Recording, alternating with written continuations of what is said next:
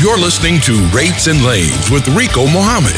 This is the show where we improve your knowledge of the freight market, improve your bottom line, and improve the transportation industry as a whole.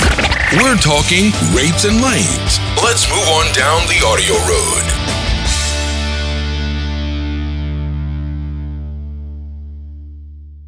Good evening, everyone. This is Rico Muhammad coming to you live from Atlanta, Georgia. And this is the Rates and Lanes podcast. Tonight, we will be joined by our special guest, attorney, uh, author, Mr. Henry Seaton. But before we bring Mr. Seaton on tonight, I'm going to start off as, as we normally do. We'll cover the latest in the DAT trendline solution, and also we will cover real quickly the USDA truck rate report. Uh, Mr. Seaton is always a, always a really popular guest. So if you got any legal questions or anything like that for Mr. Seaton, you can go ahead and press number one now and get yourself in line, and we'll get to you as soon as we possibly can. This week on the USDA fruit and vegetable truck rate report, we will we will post a link of that on uh, the Rates and Lanes uh, Facebook page and we'll also put it up in a couple of the, of the other groups on Facebook. But this week, uh, not a whole lot to report. Um, there are only about four markets that are showing a slight shortage for trucks. Those slight shortage areas are Aroostook County, Maine, Eastern North Carolina, New York is moving a little bit of onions. They're showing slight shortages for New York moving onions, and Columbia Basin, Washington. Those are the only areas that are showing a slight shortage of truck. There are no areas that are showing a shortage, and most of the uh, primary markets are either reporting adequate supply of trucks or slight surpluses. But we will post a link to that a little bit later on in some of the Facebook groups. Moving on to the DAT trend lines for this week. Um, the national average rate dipped another one cent for vans and rose one cent for flatbeds last week, while reefer rates were unchanged as, nas- as, as a national average. And we will get into this week's DAT report for April 5th through the 11th for U.S. van demand. And the National Van Demand and Capacity Report for April 5th through the 11th report shows that there were 9% fewer van loads available last week and 3%, 3.1% more trucks compared to the previous week. The national load to truck ratio declined 12% from 3.5 to 3.1 loads per truck. Compared with the February load availability in March was up 50% and capacity added 14%. The load to truck ratio averaged 3.4 in March, a 32% increase for the month. The ratio was down 37% compared to the extreme demand of last year's uh, March of 2014. Based on, we're going to move over and go into the U.S. van rates for April 5th through the 11th, based on the DAT trend lines reports. And the national average for van rate slipped another one cent to $1.91 per mile last week line haul rate declined and the average fuel surcharge was unchanged. Rates rise 2.7% in March. The average van rate for the month of March rose 5 cents compared to February. The total rate was down 17 cents compared to March of 2014 due to, to a 19% drop in the fuel surcharge. Quickly checking in around the country, the national average starting out in the northeastern corridor for dry vans was one dollar and seventy nine cents coming out of Philadelphia. Atlanta reports a in the southeastern market shows a dollar ninety eight cents per mile on average for dry vans. Chicago checks in showing a two dollar and eight cent per mile average. Dallas, it being the South Central representative, shows a one dollar seventy four cent mark, which is the lowest uh, reported rate for dry vans throughout the country. And actually out on the West Coast reports the high water mark for dry vans uh, coming out of Los Angeles shows an average rate of two dollars and sixteen cents per mile on average for dry vans. Moving on quickly over to the U.S. flatbed demand for April 5th to the 11th. April load availability was steady last week, up 0.5%, while capacity slipped 5.7%. The resulting load to truck ratio rose 6.3% from 20.9 loads per truck to 22.3 loads per truck for flatbed. Flatbed ratio was up 40%. Load volume for flatbed rose 40.3% in March, while capacity held steady, up 0.2% compared to February. That pushed the flatbed load to truck ratio from 11.7 to 16.3, a 40% increase month over month. The ratio is 56.3% off from the extreme of March 2014. Moving on, we'll check the U.S. flatbed rates for April 5th through the 11th. The national average rate for flatbeds rose one cent last week to $2.23 per mile. That increase includes a two cent jump in the line haul portion of the rate and a one cent decline in the fuel surcharge. Rates are down versus 2014 in the flatbed segment. Flatbed rates rose six cents in March compared to a February at $2.19 per mile. The total rate is 3.5% lower than the national average in March of 2014 due large part to a lower fuel surcharge cost. Checking in quickly around the country, starting out in the northeastern corridor, Harrisburg checks in at $3.59 per mile, which sets the high water mark. Moving on in the southeast region of the country, Atlanta checks in at average of $2.52 per mile for flatbeds. Um, Rock Island checks in at $2.74 per mile on average, representing the Midwest portion of the country. Coming out of Houston, flatbed rates average $2.23 per mile. And rounding out on the West Coast swing, Phoenix checks in at $1.71 per mile on average for flatbeds. And closing out this week's USDAT trend lines report will be the reefer segment. And for April 5th through the 11th, demand for reefers declined 15% last week as capacity added 6.5%. The load to truck ratio lost 20% from 7.9 down to 6.3 loads per truck as demand subsided, subsided in the first full week after Easter. March rate uh, reefer load availability increased 25.9% in March and capacity added 9.1% compared to February. The resulting load to truck ratio rose 15.4% from 7.7 to 8.9 compared to the extreme weather related demand of March 2014. Moving on to the reefer rates for April 5th through the 11th, the national average rate for reefers held firm at $2.15 per mile last week with no change in either the average line haul or the fuel surcharge. Reefer rates rose 5 cents in March compared to February average at $2.15 per mile. The total rate is 10 cents lower than it was in March of 2014. Checking in around the country, starting out in the northeastern corridor, Elizabeth, New Jersey checks in at $2.20 per mile on average for reefers. Lakeland, Florida checks in representing the Southeast at $1.75 per mile. The Midwest sets the high water mark for reefers checking in Green Bay, Wisconsin, $2.72 per mile on average. South Central Representative McAllen, Texas, shows an average of $2.09 per mile coming out of the Rio Grande Valley. And rounding out the West Coast, Fresno checks in showing reefer rates averaging at two dollars and eleven cents per mile. DA, I mean, I'm excuse, excuse me. This week's DAT trend lines report. And with that said, and no further ado, we would like to go and bring on our esteemed guest, Mr. Hank Seaton. And Hank, are you there? I am all here. All right. Good, good. How are you doing this week? Doing all right. Uh, I've uh, been uh, been busy. Been up on the on the hill trying to figure out what they're going to do about SMS methodology, and don't have necessarily any good news. But other than that, everything's fine.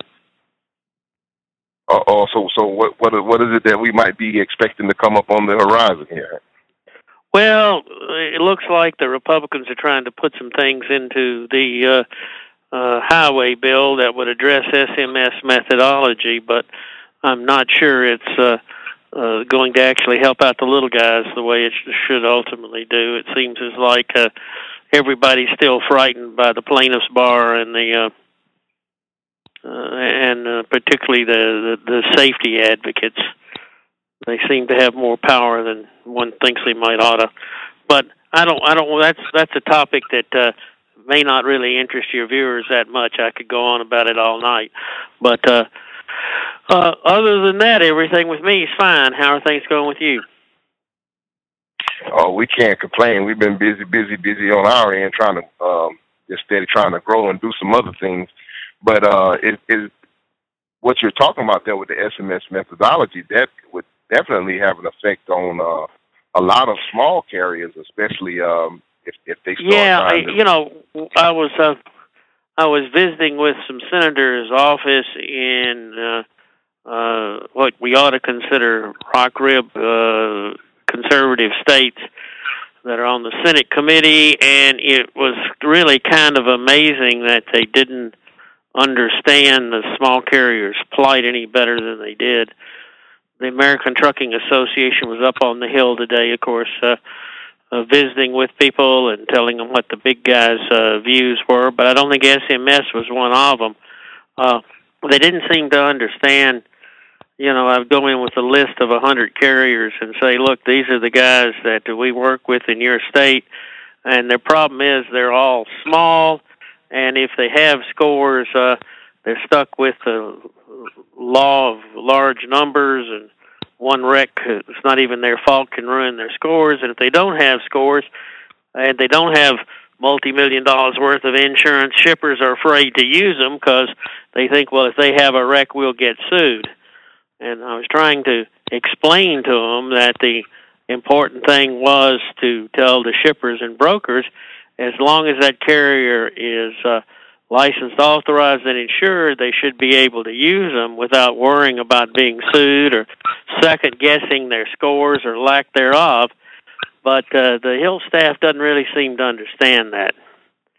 Uh, they think that, well, gee, we'll take down the scores for a year, and then when they perfect SMS methodology, we can put it back up. But when you try to tell to them, look, uh, this thing is just systemically flawed. You can't call balls and strikes on over a hundred thousand wrecks, and you can never take that variable of uh, three out of four times you're going to crap out on wrecks and apply it to a guy who only plays roulette once a month.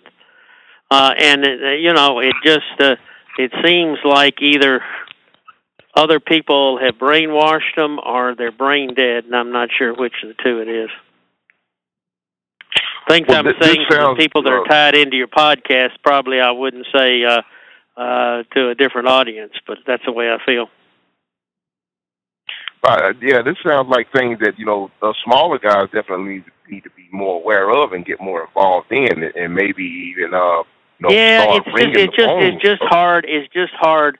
I mean, you know, I was thinking today. I flew up on the plane from uh, from Nashville, and uh, two of my larger clients were on the plane, and each of them, uh, uh, you know, has got two, three hundred trucks. So, uh, you know, they can afford to take a day off and come to Washington and visit uh, all the nine congressmen and the two senators and explain to them what the ATA is for. And in this case, they were talking about double wides and hours of service and everything but uh, SMS. So you know, uh, the congressmen sit down and and look at these guys, and they figure, well, gee, uh, SMS doesn't seem to bother them, or it's low on their totem pole. So, uh, you know, then, uh, you know, somebody comes in like me who says, well, uh, listen, this is really a bigger problem than you think it is. Uh, then they start uh, kind of uh, wondering, well, how big a problem is it? There's a lot in the press right now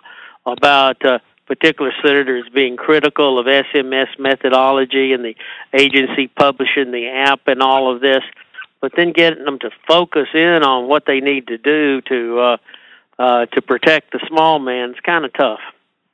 And you know, the, the realistic thing is, uh, you know, a, a big guy will come in and hire a, a fancy ass lobbyist at a hundred thousand dollars a year, and little guys can't do that.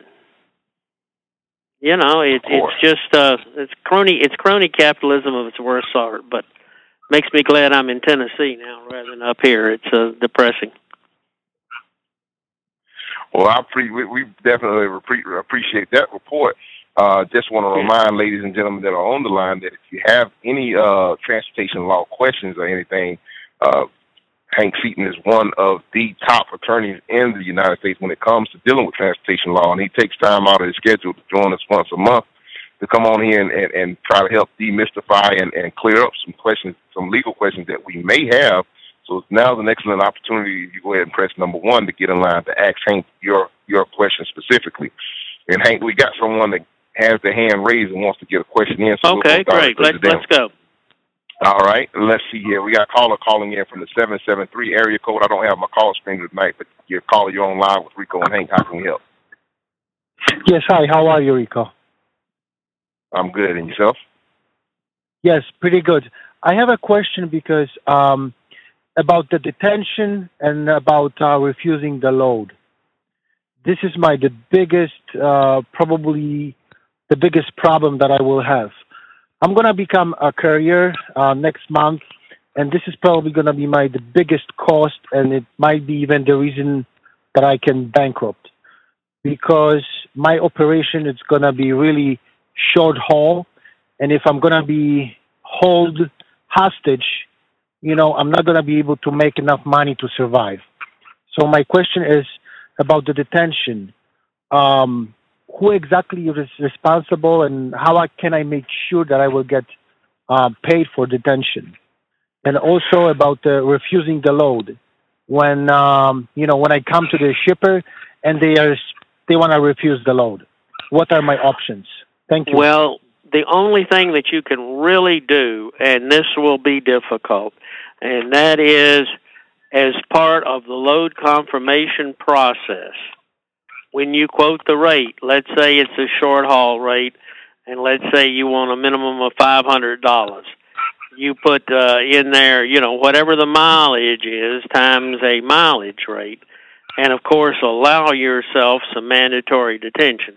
Whether it's, you know, you put on there uh, two hours loading and unloading included, uh, flat rate six hundred and fifty dollars, detention billed at you know, fifty, seventy-five dollars an hour for any uh, time over free time.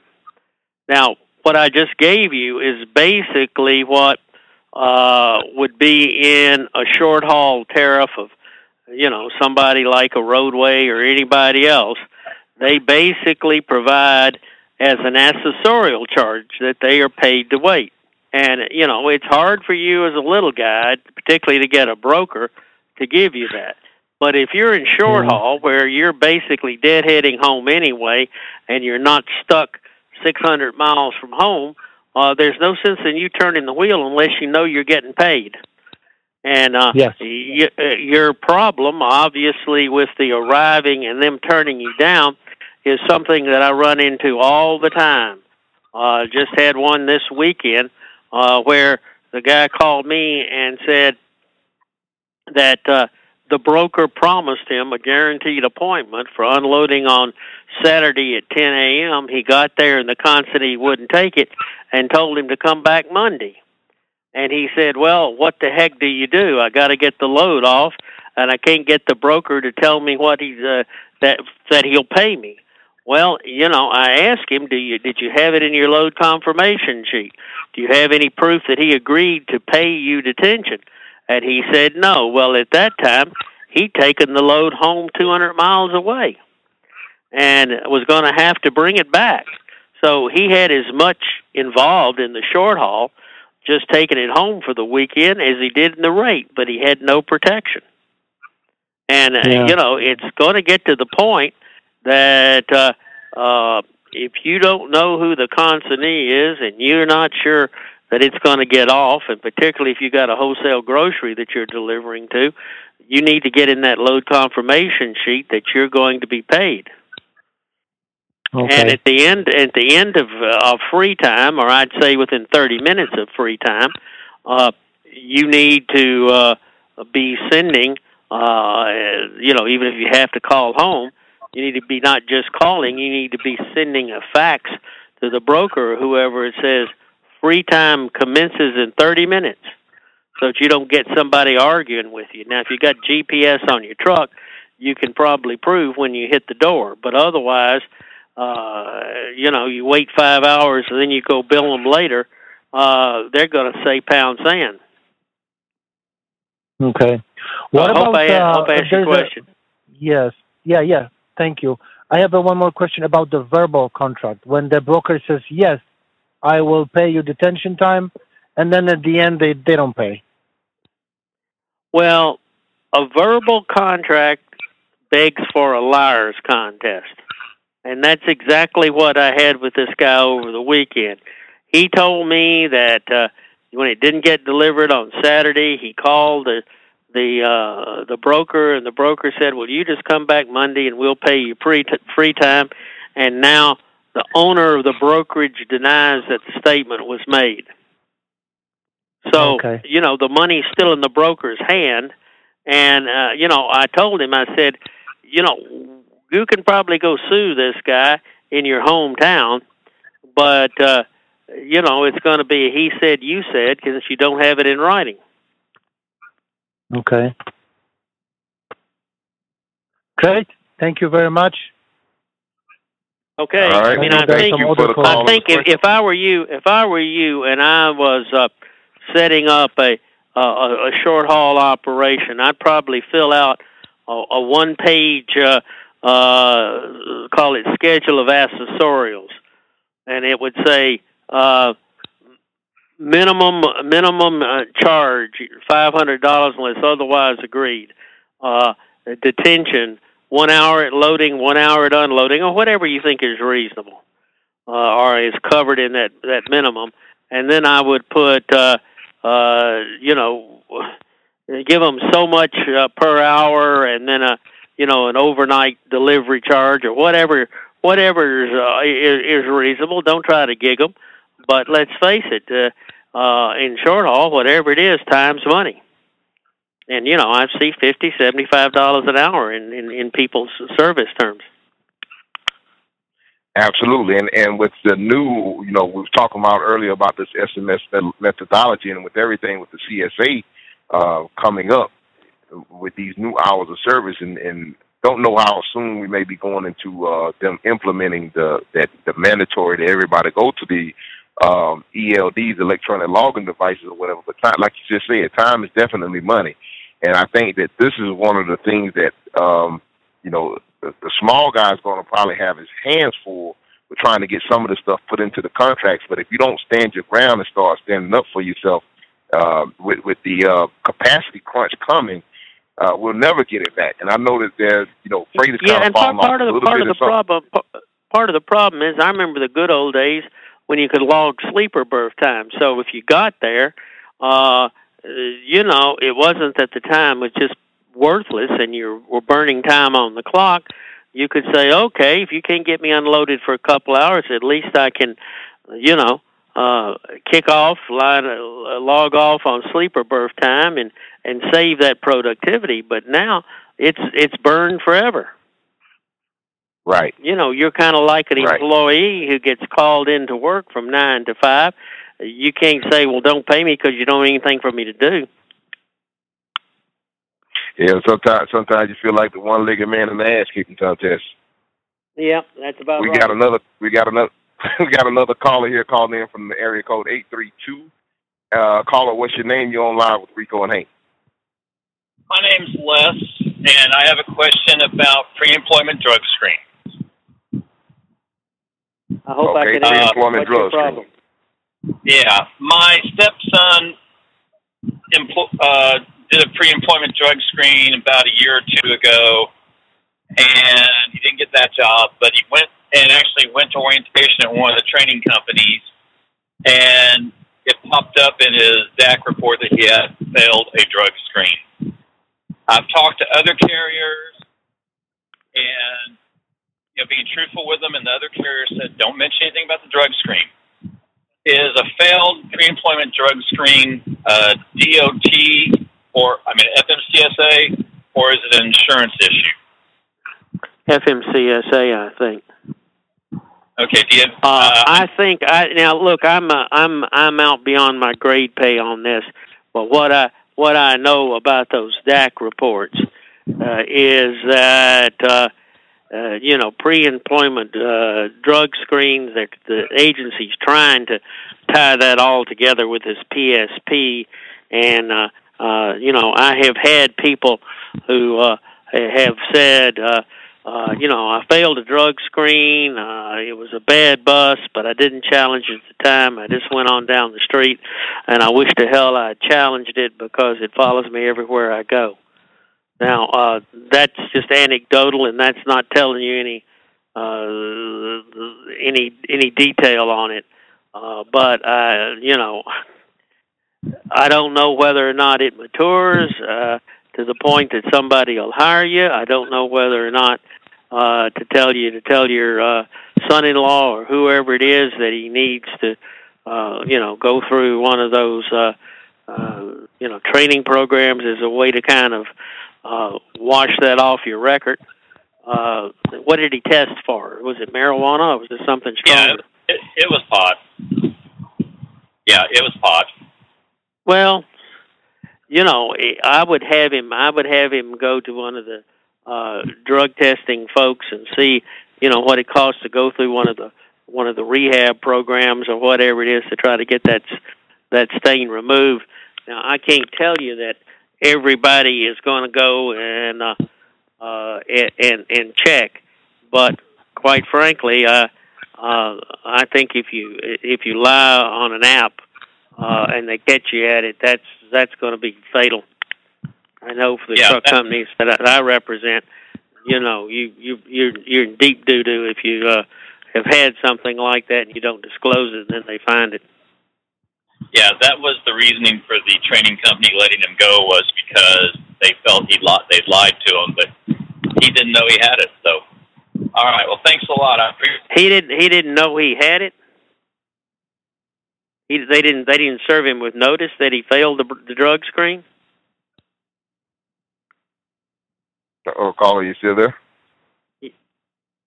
I think he must have dropped off.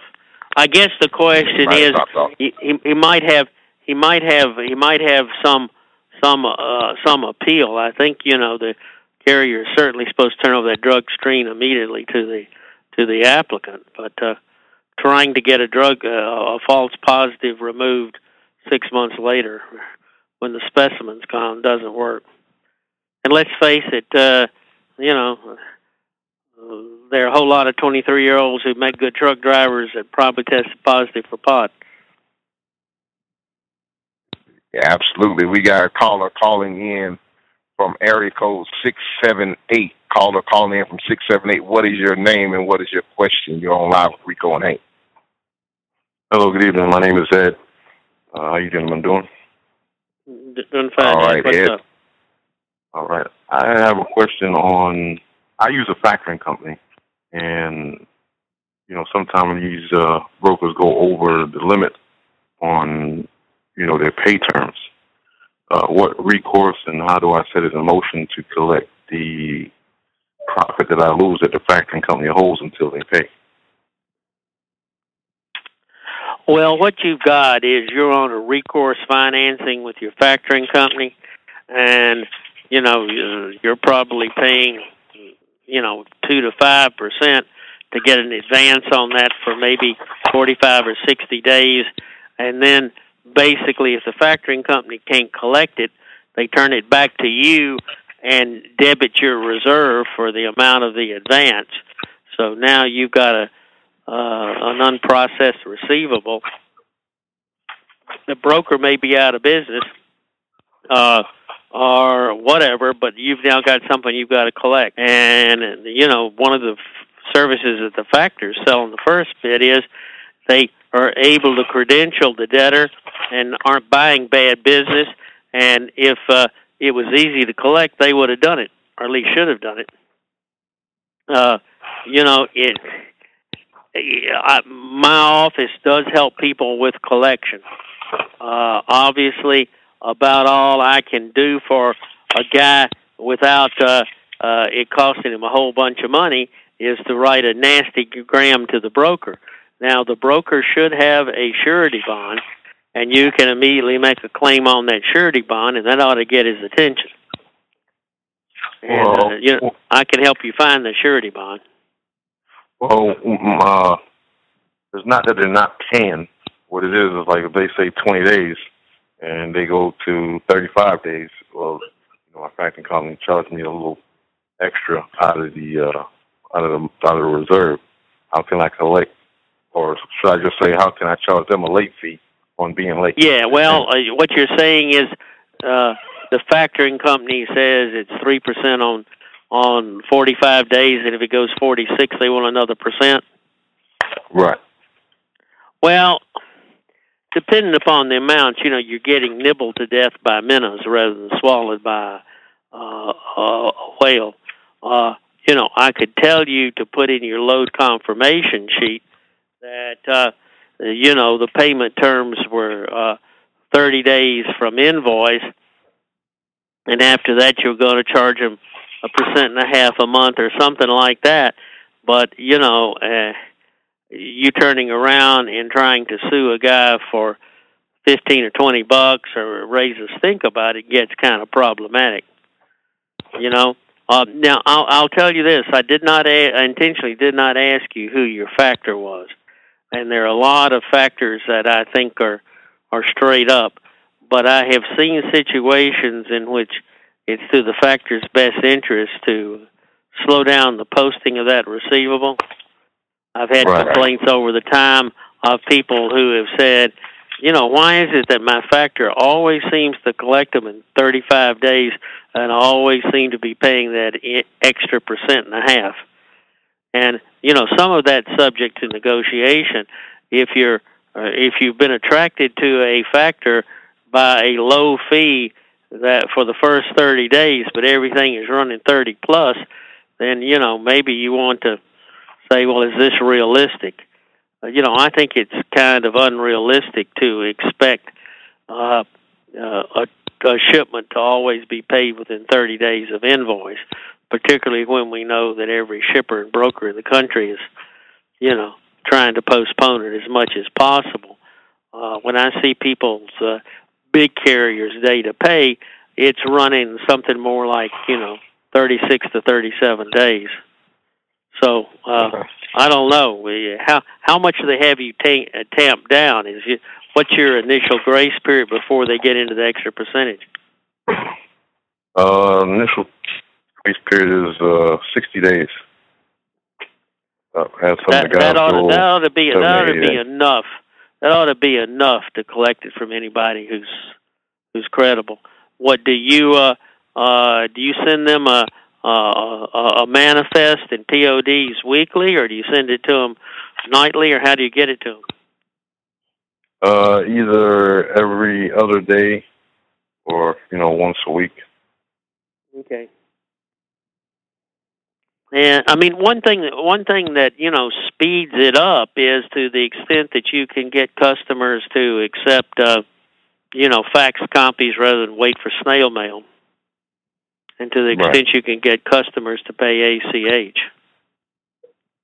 Well, I got uh, a few of them, uh, the big names out there, they accept them, you know, through email. So I email them before I send them to the factoring company to speed it up.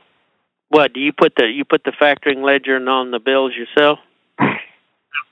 Yes, everything is on the on the uh, the bill, Yeah. and Okay. then I send them the PODs and the rate confirmation. I don't have any I don't have any easy answer to your problem because like I say I think you're getting nibbled at.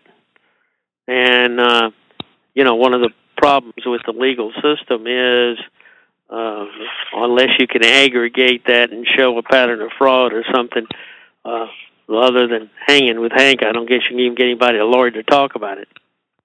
Right. One one Okay. thing one thing that I would I would add to that, um, just throw in there, I would try to come up with a strategy um, to start to begin to wean yourself off of uh, factoring companies. I would start trying to um, set aside a, a retained earnings type of account so that you can start pinching back a little bit at a time, and, and, and so that you can start building yourself a little bit of a, a, a cash uh, a war chest, so that you can uh, be able to build your receivables without having to go, without having to wait. And, and, and I understand it's not one of those things that's going to happen overnight, but if you start, you know, pinching a piece off here, just like you would if uh, with a maintenance fund or anything else, you know, that's one way that, that you know to try to help get yourself away from dealing with factoring companies and, and also put more money in your pocket. Another thing um, that a couple of the load boards have started to offer is uh, they offer the uh, the the uh, the directories that give reviews on exactly uh, the days to pay for each broker, so on and so forth, and, and they're pretty accurate with keeping up with that stuff. And if you have a problem with the broker, uh, they have a way that you can uh, submit a complaint on on the load board, and and that that sometimes uh, that that sometimes helps as well. There's many things you can to kind of put um, to get things in motion to try to get yourself uh, to get the money. Yeah, well, CompuNet, I guess, uh, you know, Ansonia Credit, whatever CompuNet's called now, there are a couple of uh, of services that report, and you know, actually, the factors, the major factors. Uh, uh, have as good a data on uh, on day to pay as as anybody else does. They've got a very expansive system on that. But I, I do agree with what Rico says in terms of uh, getting uh, uh, getting some financing. I mean, uh, obviously, factoring is uh, is damaged goods when it comes to credit. It's the highest cost let's say that you're paying uh, uh, three percent on sixty days. Well, there's six months, and uh, you know, it, at sixty days, there's six months. Three percent times sixty days times six months, eighteen percent interest. You know, right. it's kind of kind of a damn shame when if you had the money in the bank, they'd pay you point five percent, yet you're having to pay eighteen percent a year to to uh, uh, uh, just to get the money to pay your bills while Mr. Shipper is sitting there getting a free credit write off of you. Right. Okay. Well, I appreciate it. All Thank right. you. Thank you, Ed. All right, Hank. I got. I just got sent a message. Wanted to follow up on that part about uh, the conversation with uh, uh, as far as a, a verbal contract with the broker. They were asking what if the what if the phone call is being recorded? Would that help? What if you're if you're recording the con you're recording the phone call? Yes, sir. Um, yeah, you know, I think that helps. You got to remember that recording a phone call is something that is state specific in terms of whether it's Right. even lawful. Uh, we remember Monica Lewinsky and her dress. That girl that turned her in was in uh, in Maryland, and Maryland wasn't uh, uh, wasn't a very liberal state in terms of that. And it seemed like that that whistleblower got in as much trouble as Monica did. So I'm just saying, uh, I don't know whether or not I advocate uh, recording everything. Uh, it does make a shorthand, but uh, you know, it doesn't help your rapport if you say, "Listen, you lying sob, I got you recorded." Uh, that doesn't make him want to send you the money.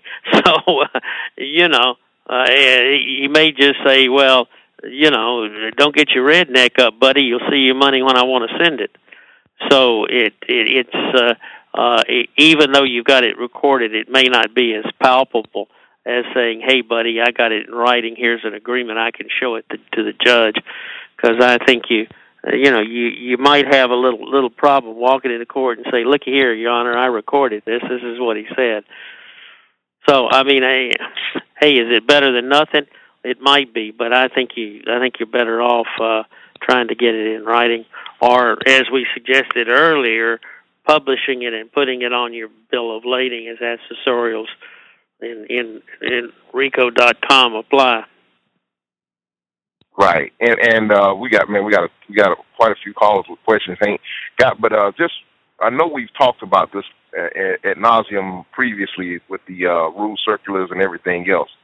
Um, is that providing a rule circular for um, for some of these guys? If what does your office help out with? Do you assist with that stuff? Yeah, I mean, I you know, I just yeah, I just had uh, uh, just before this call came in, some guy that had met me at a convention, and uh, he he sent me his uh, his rule circular, which he had actually incorporated into a credit app. And you know, I wrote him back and I said, you know, I've got this little tweaking of it, but basically you've uh, you've covered a lot of important things. He said you're going to pay me without set off. He said you're going to pay me in 15 days. I'm going to get interest.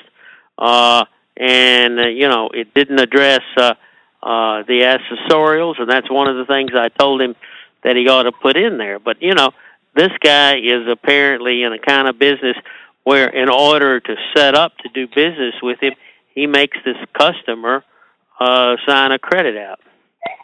And he said Right. he'd had good luck with uh, uh, putting on the credit app, which is a one pager, that uh, provision that says, uh, "I've read the uh, the attached service terms and conditions and and, and agree to be bound by them." So you know that that dog will hunt when you go to court. Say, "Look, Your Honor, here's his signature on the credit app, saying he's read the service terms and he agrees with them." Now, you know, it's Right, a whole lot that- easier for some guy who's the only guy making peddle delivery to Hazleton, Pennsylvania to do that, and some guy who's just out here, you know, trying to broker back across the country to get a another broker to sign it. So, you know, it ain't that easy uh, on the on the pure brokerage business. But uh, you know, you're sage when you tell them, "Hey, your ultimate goal is not to have to uh, factor your freight and do business only with customers direct." Right. and you right. know, a, All right. a goal is just a wish without a plan. There we go. Caller. Going on to the next caller. Calling calling in from area code two one six. You're on live with Rico Hank. What's your name and how can we help? Uh, name's Eric. Hi, Rico. Hi, Hank. Huh. Hi, Eric. Hi. Um, I, I, I got a, a, a question. Um, I don't know uh, if, if uh, Hank heard about the company that got caught with uh, stealing the fuel money or stealing the fuel from the drivers, and they uh, it was a big lawsuit, and I think Yeah, I have. the numbers came out. Okay. My question, I'm trying to figure out how to get information because, um, well, I can just say that I, I know the company myself because I, I know one of the drivers myself, and I'm trying to find out. I was I was told by other drivers or other uh, persons that knew of it that something that we were guaranteed like fifty cents on our uh, on our fuel that we purchased from the time we've been a driver with them, and I haven't heard anything information on this or what's going on on the case at all. And I really would like to get more information on it as of being well, one of the uh, drivers. I think I think the case was a Celadon case. Uh, I Yes, haven't sir. read the case. Uh, what I know about it is this: I know that in your owner operator agreement, the uh, carrier is required to be specific in terms of any item that he pays that he then deducts from you. And that most independent contractor agreements say that he will deduct from you his cost. And if there is a goose up in the cost, or if he is uh, not uh, uh, not paying you an allowance in full that he got, he has to disclose that very clearly in his uh, in his contract with you.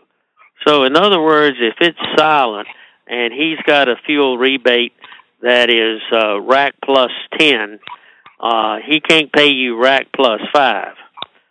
And in doing that, what he's doing is uh, you've even got a better case against the carrier than all those carriers had against Pilot. I mean, you know, you haven't been reading much if you don't know that Pilot manipulated uh, uh, their sales figures, went out and promised people, you know, rack plus 15, and then uh, just sent the, the carriers uh, for a number of years uh, healthy rebates, but the carriers never checked the numbers. And I think that what happened is Pilot and probably Celadon, a lot of carriers said, well, you know, I'm giving the guy a great deal. He doesn't have to buy the fuel through me. He's buying the fuel. Apparently, he's happy with what he's getting. But at the end of the day, they were taking a hidden kickback, and that's illegal. So, uh, uh, and that's what I think the Celadon case basically held. I guess your first issue is look very carefully at the way your owner operator agreement is written. If it if it says that he's going to guarantee you, uh, you know, uh, marquee minus five, and he's giving you marquee minus five, then you've got what he promised you. Uh, if it's silent, uh, then I think under the rules he's uh, uh, he can't he can't hold any profit out of it without providing it. Now I have seen carriers that put in there, hey, you can buy fuel for me, and I'll pass it along at cost, but there'll be a transaction fee, or uh, you know I'm going to keep three percent. And there's nothing wrong with a carrier, uh, you know, saying that because you don't have to buy the fuel from him. But where they really get tripped up, and where Pilot got tripped up, is they're manipulating the figures. Hope that all makes sense. Uh, and you know, uh, uh, I I do think that that uh, Celadon question is, uh, if it is Celadon or whoever it was, is going to create uh, a lot of people wanting to go back and and look at uh, you know what's been deducted from them. Uh, so that's a, that's about as best as I can do. I saw that case when it came out, and uh, I recognize that uh, uh, whether intentionally or just for accounting purposes, there was probably a lot of owner operator money left out there. All right, we're going to move on. We got caller calling in from area code 715. Caller, you're on live with Rico and Hank. What's your name and how can we help? Yeah, hi, I'm Mick. Um, I just had a question. Uh, one of the other callers kind of reminded me of it. I um, was doing my, I uh, just finished my first year with my own authority here, and I, I was doing my uh, annual driving review on myself, and I just kind of, I'm just kind of wondering about. How did you How did you grade out? Did all right. Oh, good. I, I, I did. I just kind of wondering, like, do I do I have to pull my own MVR every year, or do I just need to fill out the papers? Um, and it's I know it's it's technicality stuff, but it seems kind of silly. But what I went ahead and did, state of Wisconsin has a, uh, which is where I'm from, has a deal where you can do a self MVR. It costs Mhm. like five dollars. I just pulled that offline, and is was that sufficient, or do you need an actual? I, I guess I'm not even sure what what carriers would normally. I whatever I had the first year, I passed my safety uh, um, audit just fine with. But I actually, to be honest with you, I don't think he even looked at it. So I just was curious about that. How how big of a how uh, technical does that need to be? I can't answer your question. It probably needs to be as technical as the agent who comes in and and looks at the list. Uh, you know, uh, I have heard of uh, of of some of them coming in and looking for obscure things.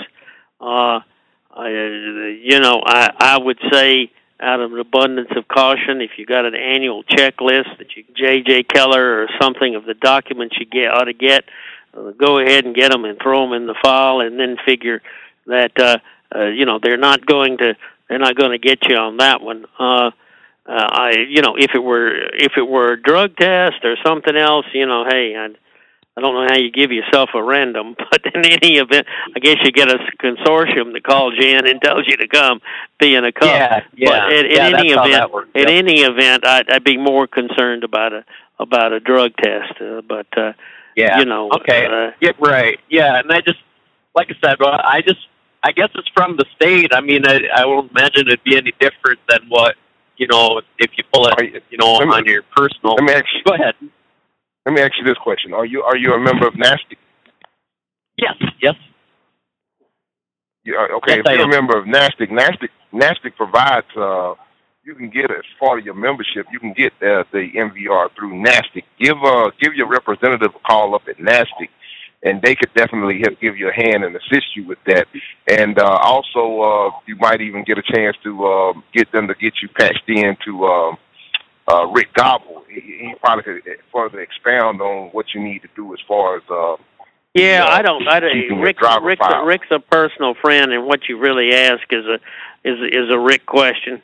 Uh, Okay, And okay. so I'm just I'm just kind of helping you labor through it. But if you if Okay. you want a, a quick question, uh, uh, you know, I can give you his home phone number, uh, and I'm sure he can ask it, but uh, I- I answer it. Uh, uh, fortunately, that's not something I've had to deal with.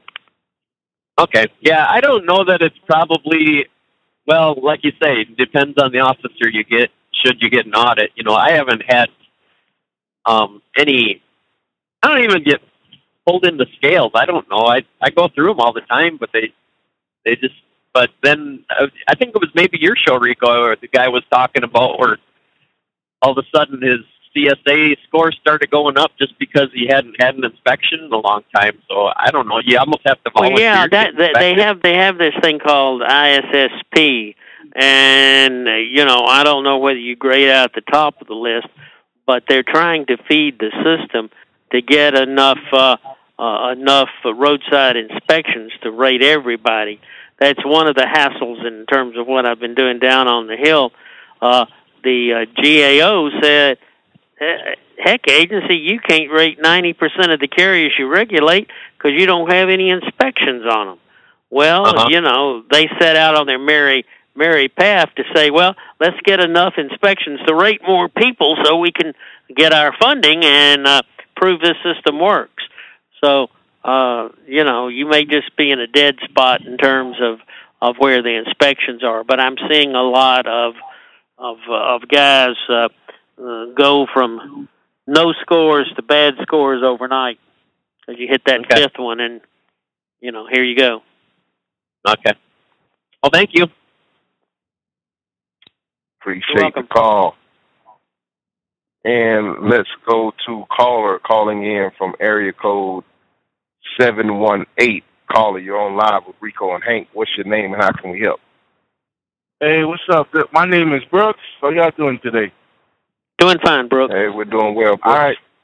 I just um I just ca- um I just um jumped in because I went up the caller earlier with the drug test.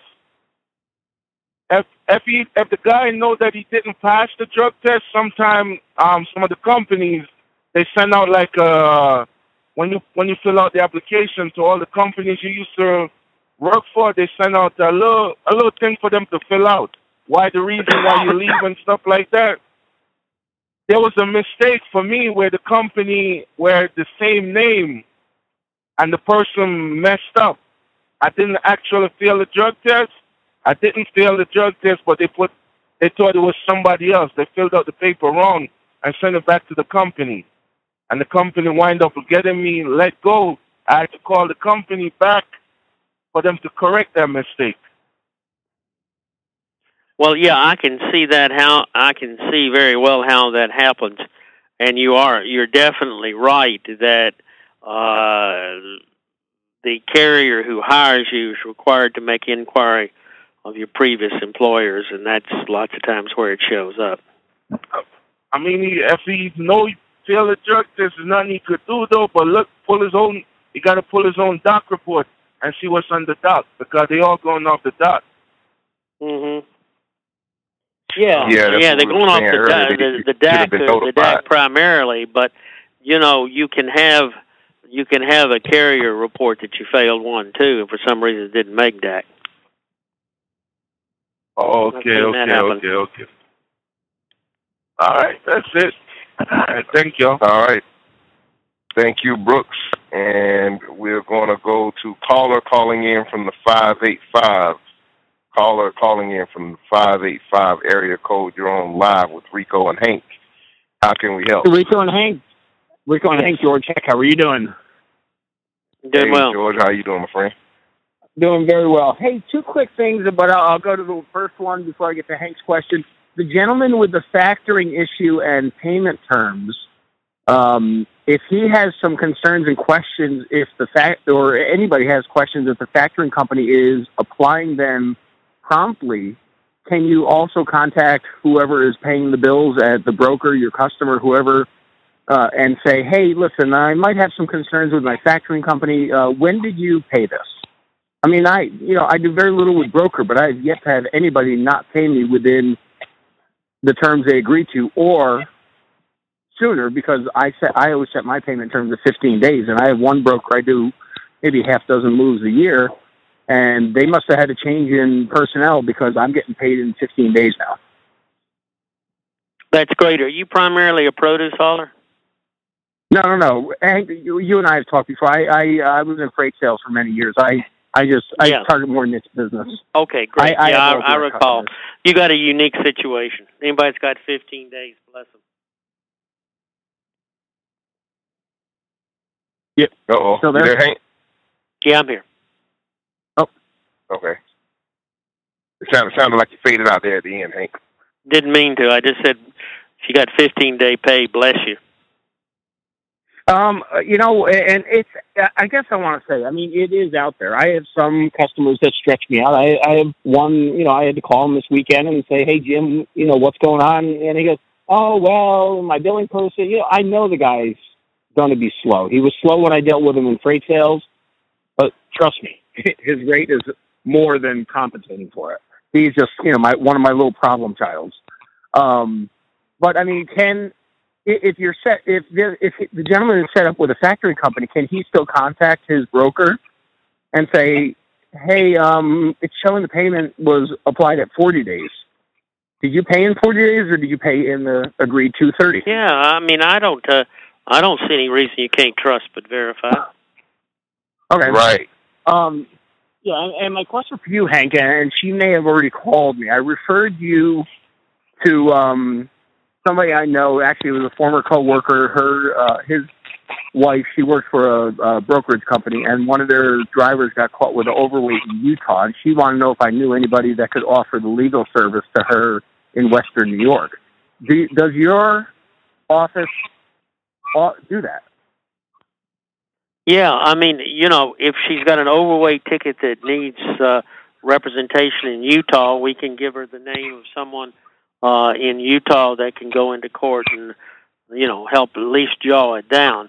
Uh, and, uh, you know, depending upon the nature of the work, if it's a question of me needing to show up in court in West, Western New York, it's probably not effective for me to do it, but I can find somebody if they've got general transportation law questions and you know, either me or somebody in my office can handle it. So, That that's yeah, that's more what she was looking. She asked me if I knew any attorneys in Utah, and I kind of asked her, "Where's Utah?" I mean, that's just so far out of my spectrum. But I, you know, you were the first one that came to mind. I, I re- referenced, you know, well, yeah, I, I don't, webpage. I don't remember personally talking to her, but if she called the office here, I'm sure they would have given them one. We have a, we have an association that I'll mention. One of the people on the call, one of the uh, requirements if you are a small carrier is you got to have the name of an agent for service of process. And you probably look at that as something, well, gee, I paid a one time fee and I got a list of folks. I never heard from them again. But I own a company that uh, does that. And what we've prided ourselves on for the 30 years we've been in business is we got a motor carrier lawyer actually in each state. So if you have something that needs uh, attention in Utah, my man may be in Salt Lake City, but he's a uh, uh, Utah-based lawyer and probably went to law school with somebody in St. George's. So it ends up being a a, a, a referral network, and you know for And- folks. and and that's what I, I think Rico is trying, or not trying, doing so much, and and you know, with this podcast is the referral network. You you give so much back to so many of us here.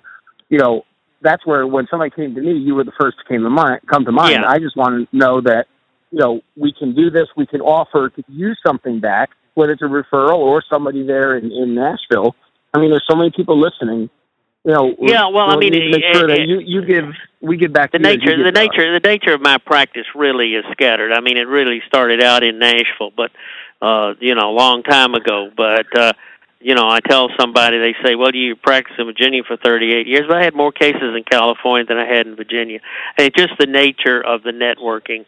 Uh, transportation lawyers uh, oh, they're probably 800 in the Transportation Lawyers Association, but half of them just do defense work. The kind of guys that do what I do are, oh, they're probably 150 of them. But then when it comes to something like, you know, a ticket uh, that needs somebody, uh, you're better off getting uh, uh, somebody who knows the judge and and can walk in with you for you know a couple hundred bucks than uh, that's a, that's about all that's really worth to fight it. And you know, I we kind of work on doing that here. Obviously, I'd love to get uh, uh, you know more small carriers to join our our our service of process agents. We charge $150 a year, but we try to uh, uh, you know send out updates and bulletins on regulatory things. And we're going to try to get people prepared for this uh, new URS, which is going to be a 40 page application you have to file to change your name. Uh, and, you know, one of the things I'll mention, uh, this just gives me an opportunity, is if you don't have your PIN number and you are a small carrier, you need to go get your PIN number now because after October, you'll have to, uh, it'll be much more difficult to get it and you won't be able to file anything with the agency if you don't have your PIN number. So those kinds of things, uh, uh, you know, the agency's a moving target, and I think uh, there'll be probably uh, uh, more need for uh, you to get uh, assistance on just keeping up with the changes. So that's an unabashed plug for our services, but you know, it's it is a niche industry, and uh, you know, I'm glad I'm glad I can help with these kind of uh, weird questions. And if I don't know, I'll send you to Rick Gobble. Well, very good. Well, listen, thank, thanks as always, and uh, I will pass that on to Linda to uh, okay, that'll be great. your office.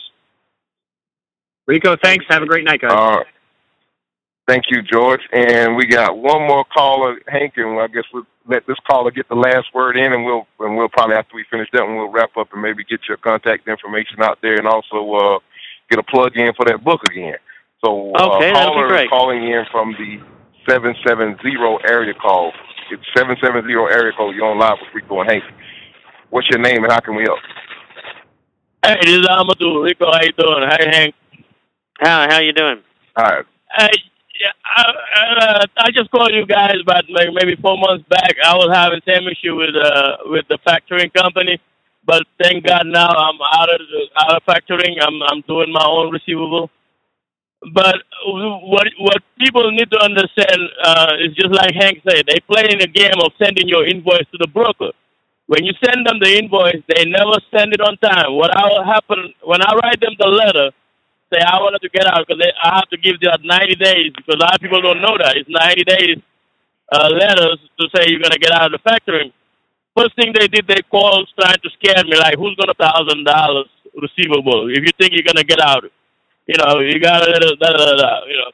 But I end up having a plan. You know, my plan was I stop using all the broker that I already factor, start using new broker and deal them directly with them, with let them then take two percent, three percent, and pay me directly.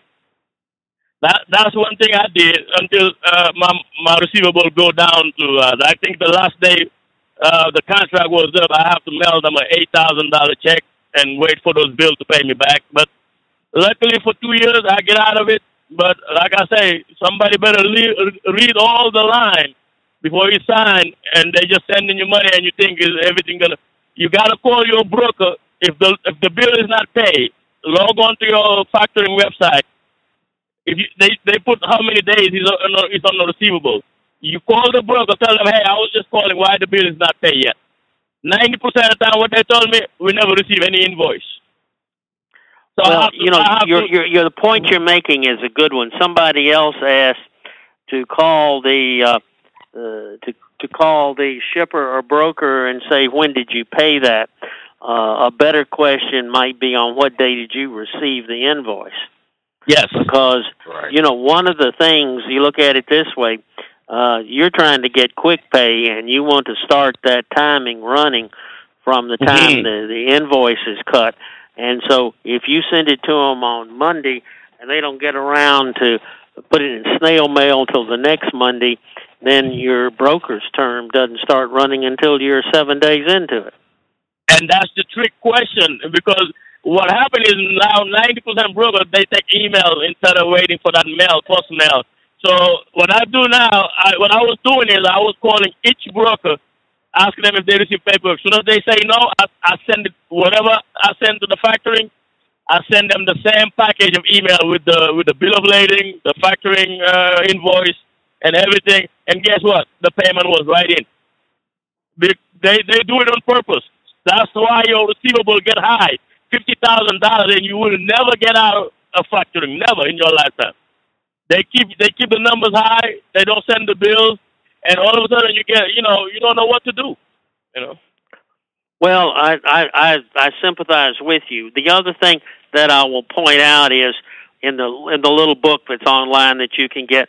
I have got a section on factoring contracts, and I spend uh, oh just a couple of pages. I can send it to some, anybody if they want it to uh, point out some of the provisions that are in those things. One of them you mentioned, which is you got to give us 90 days to get out, and then uh, if they control all of your current accounts receivable. They cut you in a lockdown mode, and they won't very quickly release you from uh, the factoring notice. So you can find yourself be dead and gone, and they haven't told your primary shipper, "Hey, he's not factoring with you anymore," so the money's still going to the factor. They have to physically release that that notice to the factor before, to the broker before the broker right. will start redirecting the money to you, and that can be a that can be an issue as well. Right, right, and th- that gives us per- perfect opportunity to go ahead and and, and uh, plug uh, protected motor carriers' interests in contracts. Uh, uh, I can't recommend this book highly enough. Uh, Mr. Seaton wrote this book. Uh, it covers things such in depth, such as uh, the factoring contracts, the detention issues, uh, the deadly dozen, as Hank likes to call them. All of that stuff is in that book. And if you are a motor carrier with your own authority, or if you're thinking about getting your own authority, you would be remiss by not having this book in your collection. Um, so Hank, you want to maybe uh, tell them again how they can maybe be able to get a get a copy of this yeah, book? if they if they if they go on our website, which is transportationlaw.net. That's transportationlaw written together dot net uh, you can scroll down and see a place that says to order the book.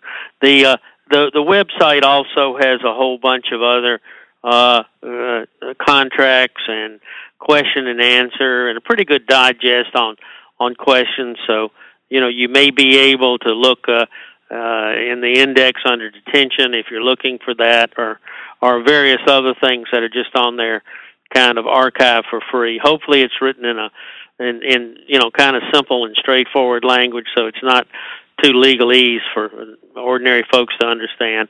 And uh, you know, I think right now it's uh, thirty thirty five bucks, something like that, to download the book. So uh, it's uh, it shouldn't break the bank. So uh, you know, if you're interested in it, please uh, please order it. And uh, Rico keeps asking me how close I am to finishing the new edition, which will be a bit larger, and uh, hopefully I'm one step closer than I was last month.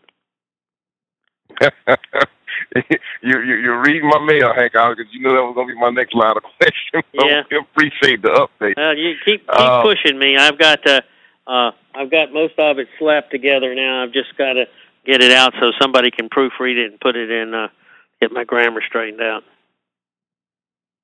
Well, hey, we once again, I'd like to give our thanks. We appreciate all you do for us over here at Rates and Lanes Podcast, uh, coming on with us once a month and just uh, taking taking uh, the phone calls and everything. We definitely just want to extend our heartfelt thanks on that. And um, is there anything else that you'd like to get out there? Any uh, any, any other? No, I think I think yourself? that about does it. I think we run a little over tonight, and that's that's fine. But yes, I sir. look forward to talking to you folks next month.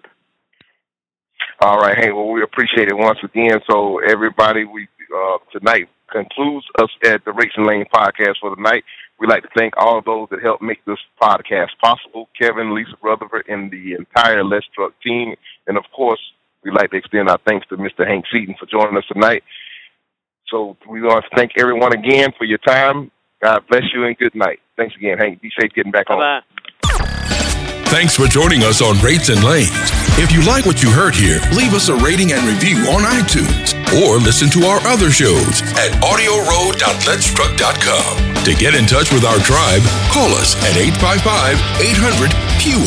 That's 855 800 3835. Thanks for joining us for the ride down the audio road.